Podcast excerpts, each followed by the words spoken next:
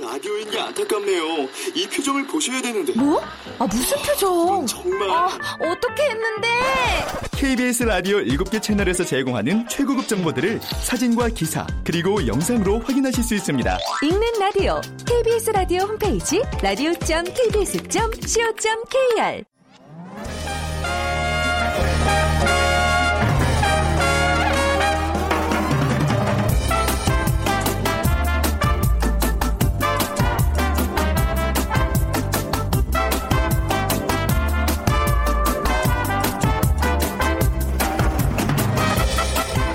안녕하세요. 빅데이터로 보는 세상 아나운서 최현정입니다. 신학기가 시작된 캠퍼스. 상큼한 새내기들의 희망찬 모습이 가득하긴 하지만요. 사실 예전만큼의 낭만은 찾기 힘든 것 같습니다. 취업 중압감에 긴장하고 새학기를 앞두고 받게 되는 학자금 융자의 마음이 무거워지죠. 여러분 그 알부자라는 말 알고 계시죠? 겉보다는 실속이 있는 부자를 의미하는데 최근 대학가에도요 알부자가 많다고 합니다. 물론 원래의 의미와는 전혀 다르죠. 그러니까 알바, 아르바이트로 벌어들인 돈을 부족한 학자금에 보탠 학생을 뜻하는 전혀 우리가 알고 있는 그 알부자랑 다른 신조어입니다. 입학하자마자 등록금 융자로 생긴 빚 때문에 여러 개의 아르바이트를 해야만 하는 학생들이 많다는 게 요즘 대학가의 또 안타까운 풍경 중의 하나입니다. 자, 잠시 후 2030 핫트렌드 시간에 아르바이트라는 키워드로 빅데이터 분석해 보고요. 세상의 모든 빅데이터 시간에는 중국인 관광객을 주제로 얘기 나눠보겠습니다. 자, 오늘 빅퀴즈 드리죠. 음, 대학 신입생들 모두 어려운 입시 관문을 뚫고 당당히 합격을 했습니다. 그런데 합격을 위해서 예전부터 먹는 것이 있는데요. 어, 부모님과 친지들이 수험생들에게 선물 많이 하셨을 텐데 전통의 선물 중에 하나입니다. 딱 붙으라는 의미의 엿과 함께 이 떡도 많이 먹었는데요. 학생들의 앞날에 합격이 늘 함께하기를 기대하면서 합격을 기원하며 건네는 떡의 종류를 맞춰주시면 됩니다. 1번 꿀떡 2번 무지개떡 3번 찹쌀떡 4번 헐레벌떡. 뭐 넌센스 퀴즈 아니에요. 네. 자, 오늘 당첨되신 두 분께는요. 따뜻한 아메리카노와 도넛 모바일 쿠폰 두 분께 드리겠습니다. 정답 아시는 분들 지역번호 없이 샵 9730으로 보내주세요. 짧은 글은 50원, 긴 글은 100원의 정보 이용료가 부과됩니다.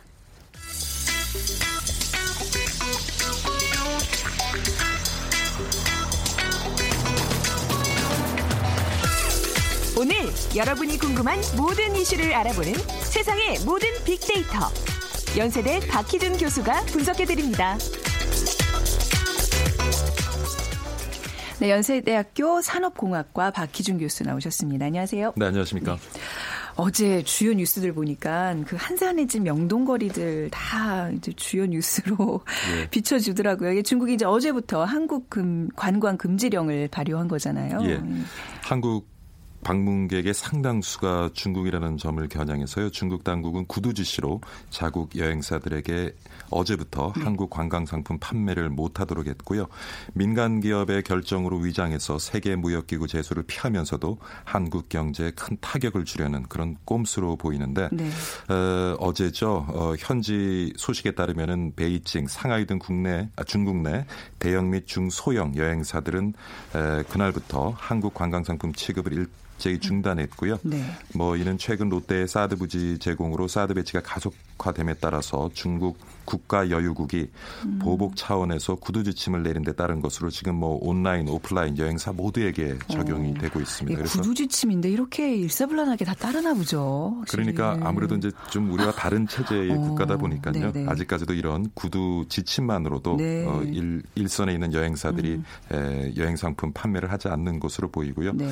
그래서 뭐 이미 3월 초부터 중국 여행사들이 한국 관광 상품을 없애는 경향이 있었습니다. 그리고 예약 취소도 받기 시작. 시작했고요.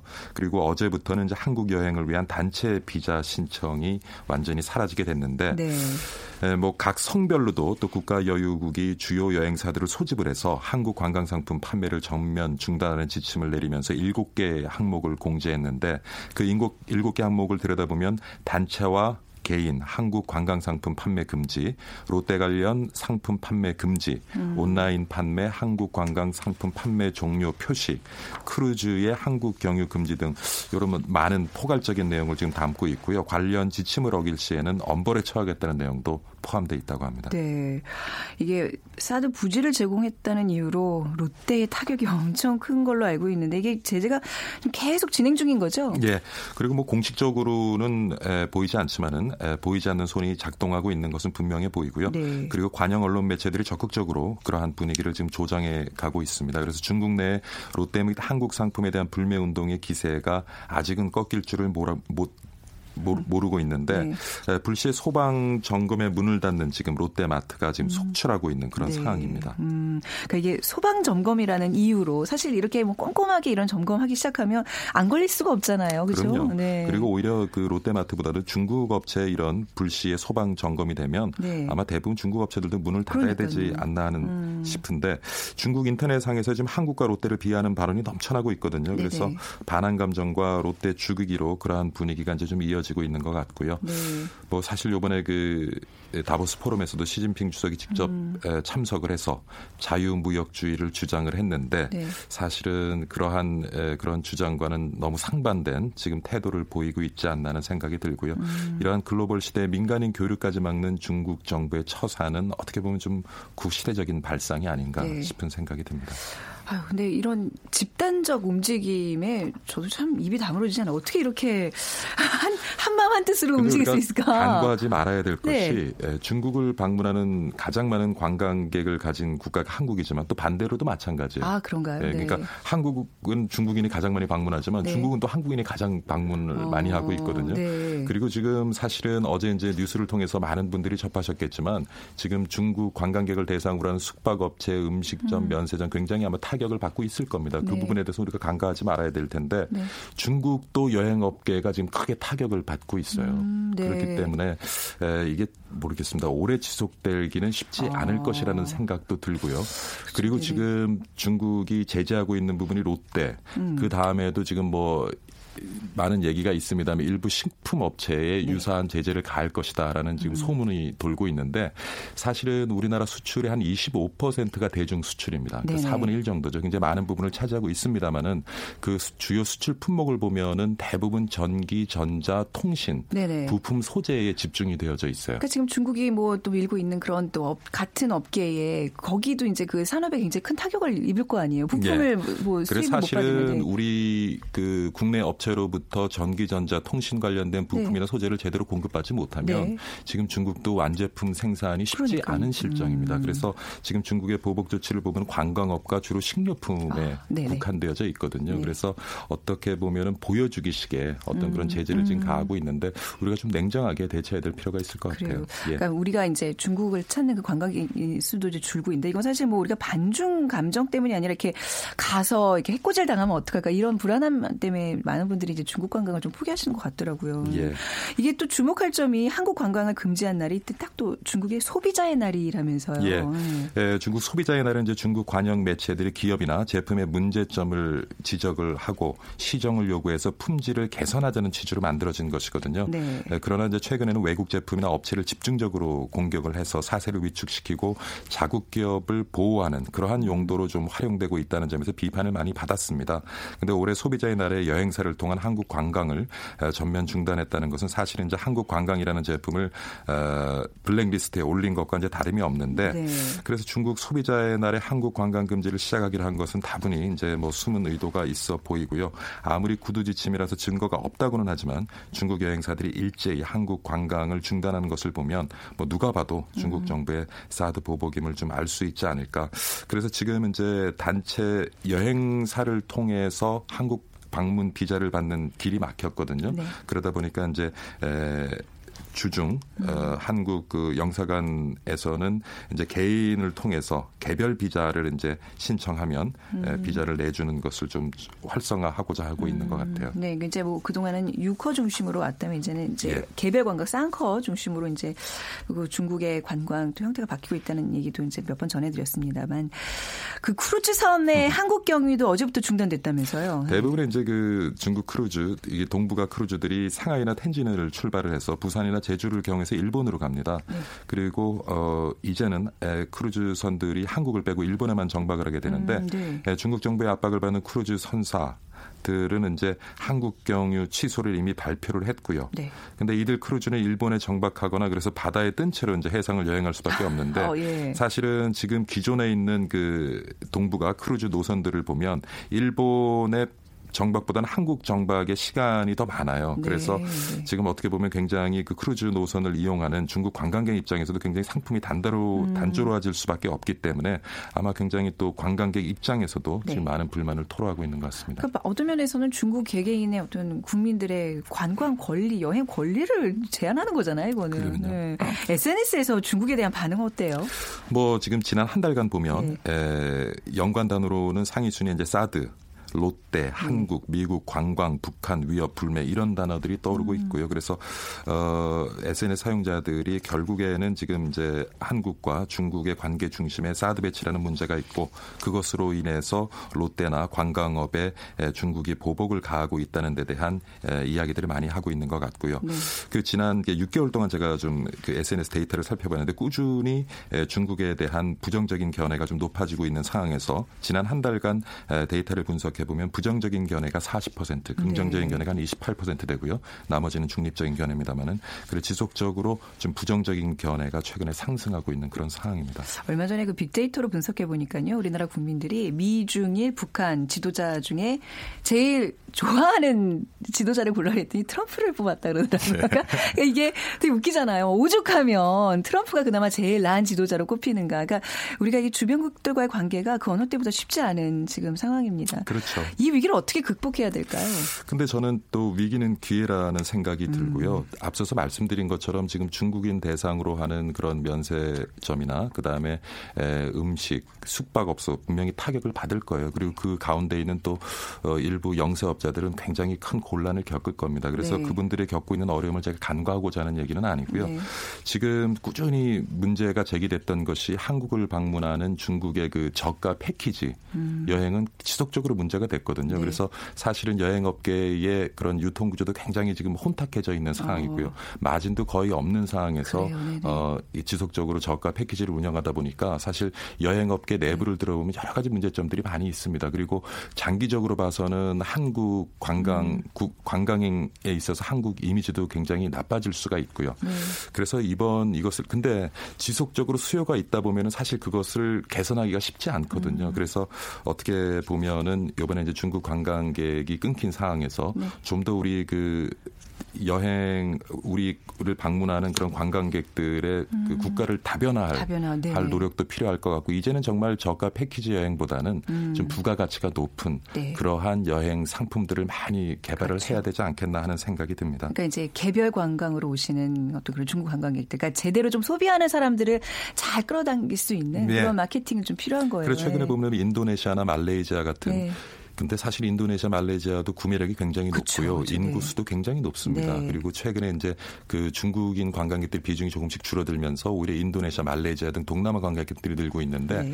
근데 그런 노력이에요. 근데 그, 그 동남아시아나 말레이시아로부터 오는 관광객은 대부분 회교도거든요. 네. 그래서 최근에 그 관광업계의 노력을 보면 그분들의 에, 방문을 위해서 쾌적한 어떤 기도실을 마련한다든가 음, 그다음에 네. 에, 할랄 음식 인증받은. 음식을 그분들에게 제공한다든가 이런 노력을 통해서 그러한 국가로부터의 또 관광객도 꾸준히 증가하고 음. 있고요. 그래서 앞으로는 저가 패키지 관광보다는 네. 조금 고부가가치를 만들어낼 수 있는 음. 그러한 상품들을 열심히 개발을 하고 그 다음에 여행국들을 좀 다변하는 노력이 그러네요. 필요하겠다. 네. 그리고 저 한편으로 보면 최근에 이제 그 중국 꼬치 요리라든가 꼬치 네. 요리랑 많이 먹는 이제 중국 맥주에 맥주. 대한 거- 이렇게, 불매 운동 예, 같은 게또 요즘 불매. 운동 같은 것들이 SNS에 굉장히 일어나고 하는데 네, 네. 저는 그런 거보다는 네. 조금 더 좀 왜냐하면 저희가 그 센카쿠 열도 음. 어, 지난 수년 전이었죠. 그 중국과 일본의 영토 분쟁이 있을 때 사실 네. 지금보다 더 네. 격한 감정적으로 양국 국민이 치달았는데 그때도 보면 일본이 조금 대국적인 관점에서 적절하게 대응을 했던 것 같아요. 아, 냉정하게. 네. 그래서 사실 그런 중국의 여러 가지 보복 조치들이 효과를 거두지 못하고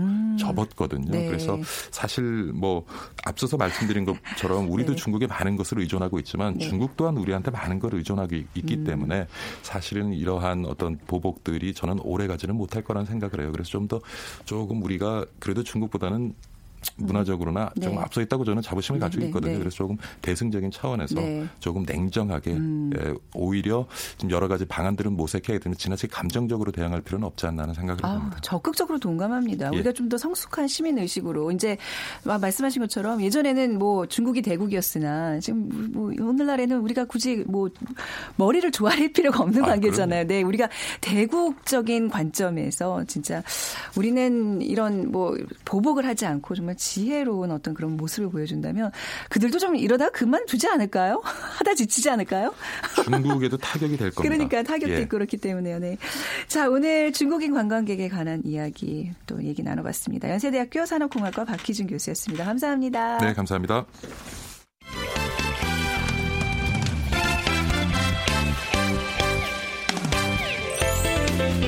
빅데이터가 알려주는 2030 핫 트렌드. 빅커뮤니케이션 전민기 팀장이 분석해드립니다.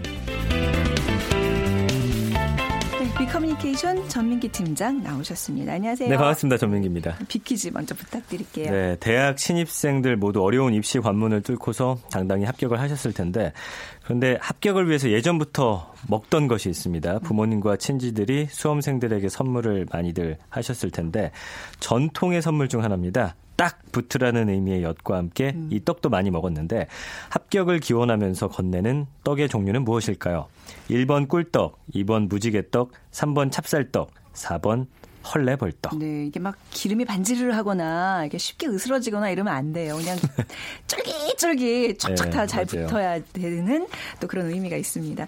휴대전화, 문자메시지 지역번호 없이 샵 9730이고요. 짧은 글은 50원, 긴 글은 100원의 정보 이용료가 부과됩니다. 우리가 아까 알부자란 얘기를 오프닝에서 하면서 좀 약간 재밌는 얘기잖아요. 알부자 아르바이트를 해- 통해서 이제 정말 부족한 학자금을 보탠 학생들.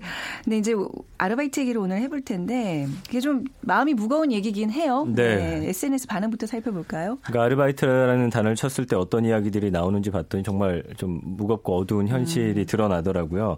그 지난 1년 동안 한 48만여 건 정도 언급이 됐는데 네. 주로 이제 방학 동안에 좀 더 많이 언급된다는 걸 알 수 있었고요.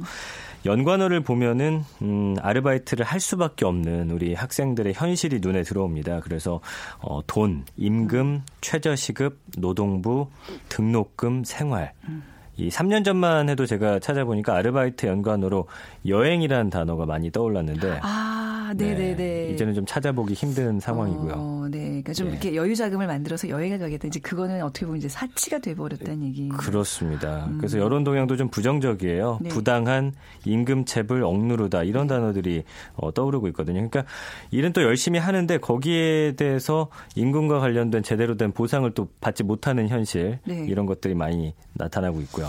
음. 높은 진학률 그다음에 등록금 때문에 학자금 대출 이용 규모가 증가를 하고 있거든요. 음, 네, 청년 실업률이 어, 사상 최고치를 기록하다 보니까 네. 아르바이트를 할 수밖에 없는 현실.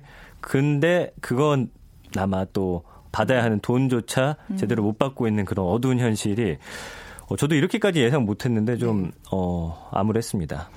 그러니까 이제 이게 우리나라 대학 진학률이 굉장히 높다면서 그러니까 모두가 다 대학은 어떻게든 가야 되겠고 이제 뭐 정작 대학 갔는데 대학 학비는 또 엄청 올랐고 그래서 이제 네. 아르바이트를 통해서 학생들이 돈을 번다는 얘기인데 근데 이 대학 진학률이 예전 같지 않지 않아요? 어때요? 그래도 지금 네. 69.8%더라고요. 그래서 네. 지난해 고등학생 졸업생 가운데 한 7명은 일단 대학 진학을 한 거고요. 예전보다 조금 떨어진 수치입니다. 75%까지 올라갔었으니까요. 네.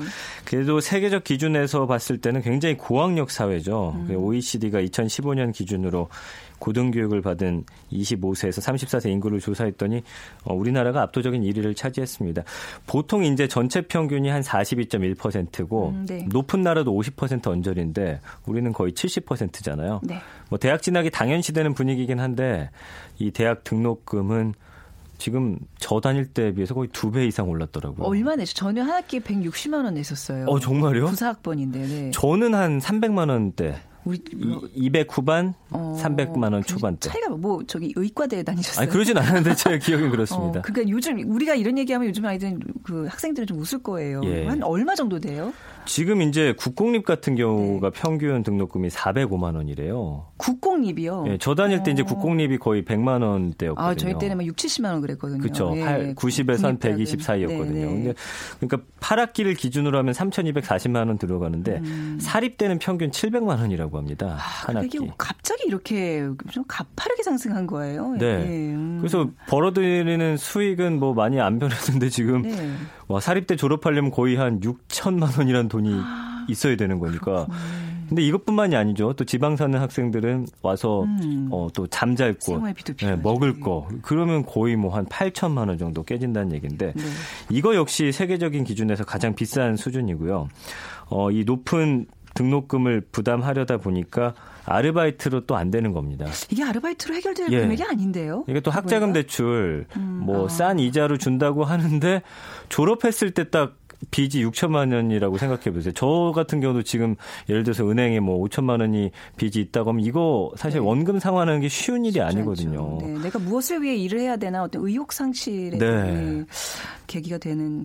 아, 그러니까 지금 정말 사회를 어렵게 이제 진출했어요. 요즘 뭐 대학 입학하는 것보다 사실 사회 진출하는 게 더 어려운데 그 순간부터 그 수천만 원의 빚을 떠안고 그 갚는 그 이제 일이 시작되는 거잖아요. 맞습니다. 그 얼마나 사실 그렇잖아요. 사람이 뭐 단돈 5만 원만 빌리더라도 얼마나 신경 쓰입니까? 근데 네. 위축되죠. 몇 천만 원이라는 돈을 그 20대 어, 젊은이들이 이고 있다는 건 상당한 부담으로 작용할 수밖에 없습니다. 근데 문제는 또 상환할 수가 없다라는 네. 거죠. 그래서 어 2015년 학자금 대출 상환 연체 인원을 봤더니 9만 명이나 됩니다. 음. 2006년보다 5배나 늘어난 수치고요. 이 청년들이 계속 비대 허덕이는데 20대 평균 부채도 지금 증가하고 있거든요. 그래서 2015년 처음으로 20대 평균 부채가 2천만 원이었는데 이걸 돌파했고요. 지난해 6월 기준으로 봤을 때 2,200만 원. 그러니까 20대 평균 우리나라 전체 20대가 한 2천만 원 정도 빚을 갖고 있다라는 거죠. 네.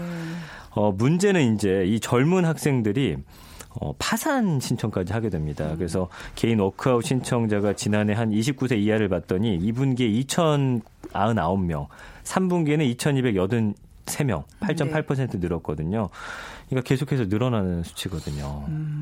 아, 이 얘기 들으니까 이게 이해가 되네요. 그러니까 아까 전에 박기준 교수님께서 이제 왜 연휴 있잖아요. 뭐 다가올 뭐 5월의 연휴나 이럴 때 중간 하루 이렇게 좀 쉬고 좀 연휴를 좀 즐기고자 뭐 이렇게 계획을 좀 짜보시면 어떻겠냐고 여쭤봤더니 요즘은 함부로 수업을 이렇게 예, 뭐 관둔다 그러더라고요. 네. 우리 놀자 그러면 아니 내가 어떻게 벌어서 어떻게 낸 장, 저희 등록비인데 하면서 반발하는 친구들이 꼭 있다는 얘기를 했는데 그럴 수밖에 없겠네요. 그 제 사촌 동생도 사실 이번 설에 안 왔더라고요. 그래서 어. 네. 물어봤더니 그 연휴에 일하면은 1.5배 준다고 해서 아. 본인이 이제 돈 벌기 위해서 아르바이트를 했습니다. 그러니까 낮에 공부하고 밤에는 아르바이트를 하는 이게 뭐 바뀌긴 했지만 주경야독은 아니지만 하여튼간 이런 상황이 아 우리 학생들 참 힘들겠네요. 어떻게 지내나요? 제가 어떤 지금 상황인가요? 24시간이 모자란 네. 상황이고요. 사실 어 일할 때도 그 업무가 과중되다 보면 집중력도 떨어지고 그 공부에도 영향을 끼칠 수밖에 없는 그렇죠. 상황이거든요. 그러니까 집도 없고 돈도 없고 이제 시간까지 음. 없는 타임 푸어 학생들이 많아지고 있습니다. 그래서 시간에 쫓겨서 자유 시간이 없는 상황인데 지난해 한 아르바이트 포털 사이트에서 대학생 1,500명을 대상으로 조사를 해 봤더니 10명 중에 6명이 본인이 아주 극심한 타임 푸어, 그러니까 여유 시간이 없다라고 밝혔어요. 그래서 대학생 절반 이상이 이런 현상을 겪고 있는데 아르바이트 때문에 시간이 없다고 한 학생들이 35%, 네. 취업 스터디가 20.7%니까 대부분이 이제 경제적인 어려움, 경쟁 과열의 어떤 사회 분위기가 지금 음, 대학생들에게 시간이 부족한 상황을 만들고 있고요. 아무래도 아르바이트를 하는 학생이 그렇지 않은 학생보다 이 시간이 모자란 지수가 어, 현격히 높았습니다. 뭐 경제적인 어려움도 안타깝지만 저는 타임푸어가 참 이거는 그저 그 어떻게 보면 사람의 어떤 창의력이나 모든 게 근원이 시간인데 시간 좀 충분히 두고 뭔가 이렇게 생각을 하고 이래야 되는데 그것마저 허락되지 않는 상황이라는 거죠. 그렇죠. 그러니까 뭐 어떤 사회 현상이라든지 아. 정치에 대해서 관심이 없다라고 네. 하는데 그럴 수밖에 없는 상황이에요. 여러 가지를 지금 해야 되기 때문에. 원하는 공부 마음껏 하면서 꿈과 희망을 키워야 할 때인데 이제 학생들이 어려운 현실을 먼저 깨닫는 것 같아서 안타깝네요. 맞습니다. 이제 공부하려면 아르바이트를 해야 하는 현실에 살고 있기 때문이겠죠. 그래서 최근에 이제 또 이 대학생들 상대로 어, 설문조사를 했는데 네. 새학기 알바 계획에 대해서 물어봤더니 아르바이트를 할 계획이 있다라고 답한 학생이 거의 90% 정도 높게 나타났어요. 그래서 네. 알바를 하는 이유 생활비 마련이 57.9%. 네, 참 안타까운 현실이고요. 또 새학기 시작 후에 가장 걱정되는 것으로 등록금과 생활비 37.7%거든요. 네. 또뭐 어떤 이런 현실적인 벽 앞에 어, 빨리 맞닥뜨리는 게 아닌가 뭐 이런 생각해봤습니다. 요즘 그 2030 이제 젊은 세대들이 선호하는 아르바이트는 어떤 게 있어요?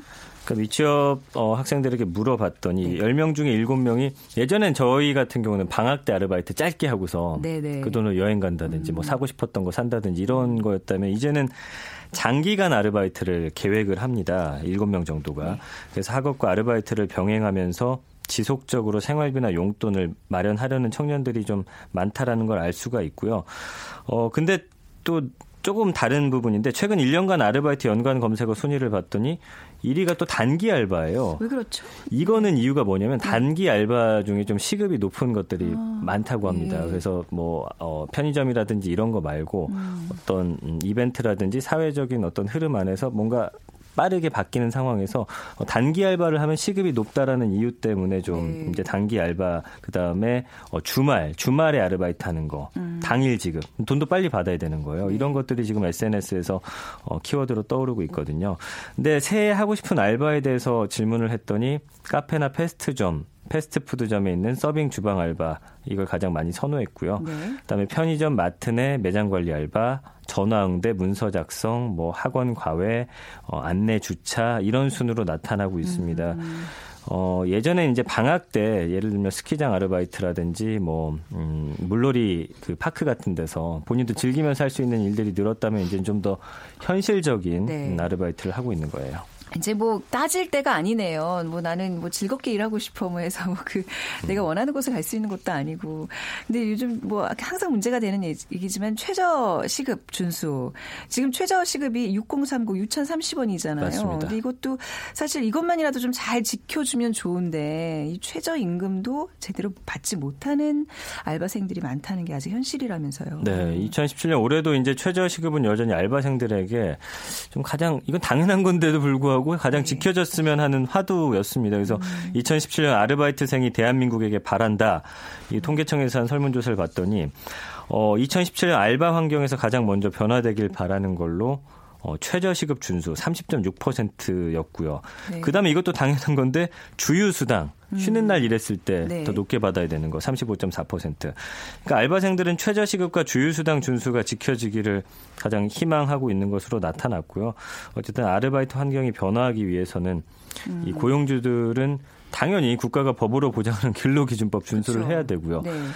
이 학생들의 어떤 인식 변화도 필요한데 이거를 부당하지만 이야기하면 본인이 잘릴까봐 아, 예, 이거 쉽지. 않아요. 할수 예. 있겠어요? 사장님, 저 쉽지 않죠. 수당 이거 어. 아닌데요. 더 주셔야 되는데요. 아, 뭐 나가라고 하겠죠. 근데 네. 이거를 만약에 그런 일을 부당한 일을 당했을 때 어디다 신고해서 네. 이게 개선되면 되는데 그렇지 않기 때문에 이 사람들이 악용하는 겁니다. 네. 예. 이 최저 시급이 2017년에 올랐네요. 2016년보다 7.3% 인상된 6,470원인데, 네. 네. 그러니까 이게 이제 뭐 이런 최저임금법이나 이런 걸 위반할 경우에는 고용노동부에 신고를 해야 돼요. 그렇죠. 네, 맞습니다. 할 수 있는 용기들이 좀 젊은이들 좀 필요하다고 생각하면 그게 이제 쉽지 않지만 예, 네. 무기력함에 좀 빠져 있다 보니까 네. 그 뭔가 잘못된 것에 대해서 우리가 항변하고 좀 어, 고치려고 하는 의지가 좀 많이 부족한 것 음. 네, 같습니다. 그 근로계약서 같은 거 꼭 쓰시고요. 근데 이제 내가 취업을 하는 입장에서 저, 저 근로계약서 써야 되는데 하고 시- 선뜻 얘기를 못 하는데 이런 게 너무 자연스러운 문화가 좀 됐으면 좋겠어요. 예. 그게 이제 근로계약서 쓰자고 하면은 네. 뭐 계약부터 안 되죠. 그럼 다른 사람 알아보겠다 하면 사실 들어갈 수조차 없는 입장이기 때문에. 그런 그러니까. 고용노동부가 해야 할 일이 바로 이런 것 같아요. 이런 것도 잘 지켜지고 있는지 좀 수시로 상시로 네 정말 관리하고 감독하고 그러라고 있는 부서잖아요. 네, 좀. 어쨌든 학생들이 아르바이트 한 돈을 본인들을 위해서 쓸 네. 수 있는 그날이 좀 빨리 왔으면 좋겠습니다. 네. 자, 우리 젊은 세대들 이제 열심히 지금도 아르바이트 뛰고 있을 우리 젊은 2030 세대들 힘내시기 바랍니다. 빅커뮤니케이션 전민기 팀장이었습니다. 고맙습니다. 고맙습니다. 자, 어, 오늘 찹쌀떡 정답 맞춰주신 분 두 분입니다. 0221님, 찹쌀떡 예전에 어렸을 때는요, 새벽녘, 또 저녁경에 찹쌀떡, 메밀묵 있었는데 요즘 잘 안 보입니다 하셨는데 진짜 아파트 단지에도 있었거든요. 요즘 그 소리 쏙 들어갔네요. 8655님 벌써 20년이 됐습니다. 수능 시험 본 게 얼마 안 된 것 같은데 지금은 안 계시지만 시험장 앞에서 기도하시던 어머니 생각납니다 하셨어요. 음, 아 마음 짠해지네요 이 얘기 듣니까. 자 빅데이터로 보는 세상 오늘 방송 마무리하겠습니다. 내일 오전 11시 10분에 다시 찾아뵙죠. 지금까지 아나운서 최현정이었습니다. 고맙습니다.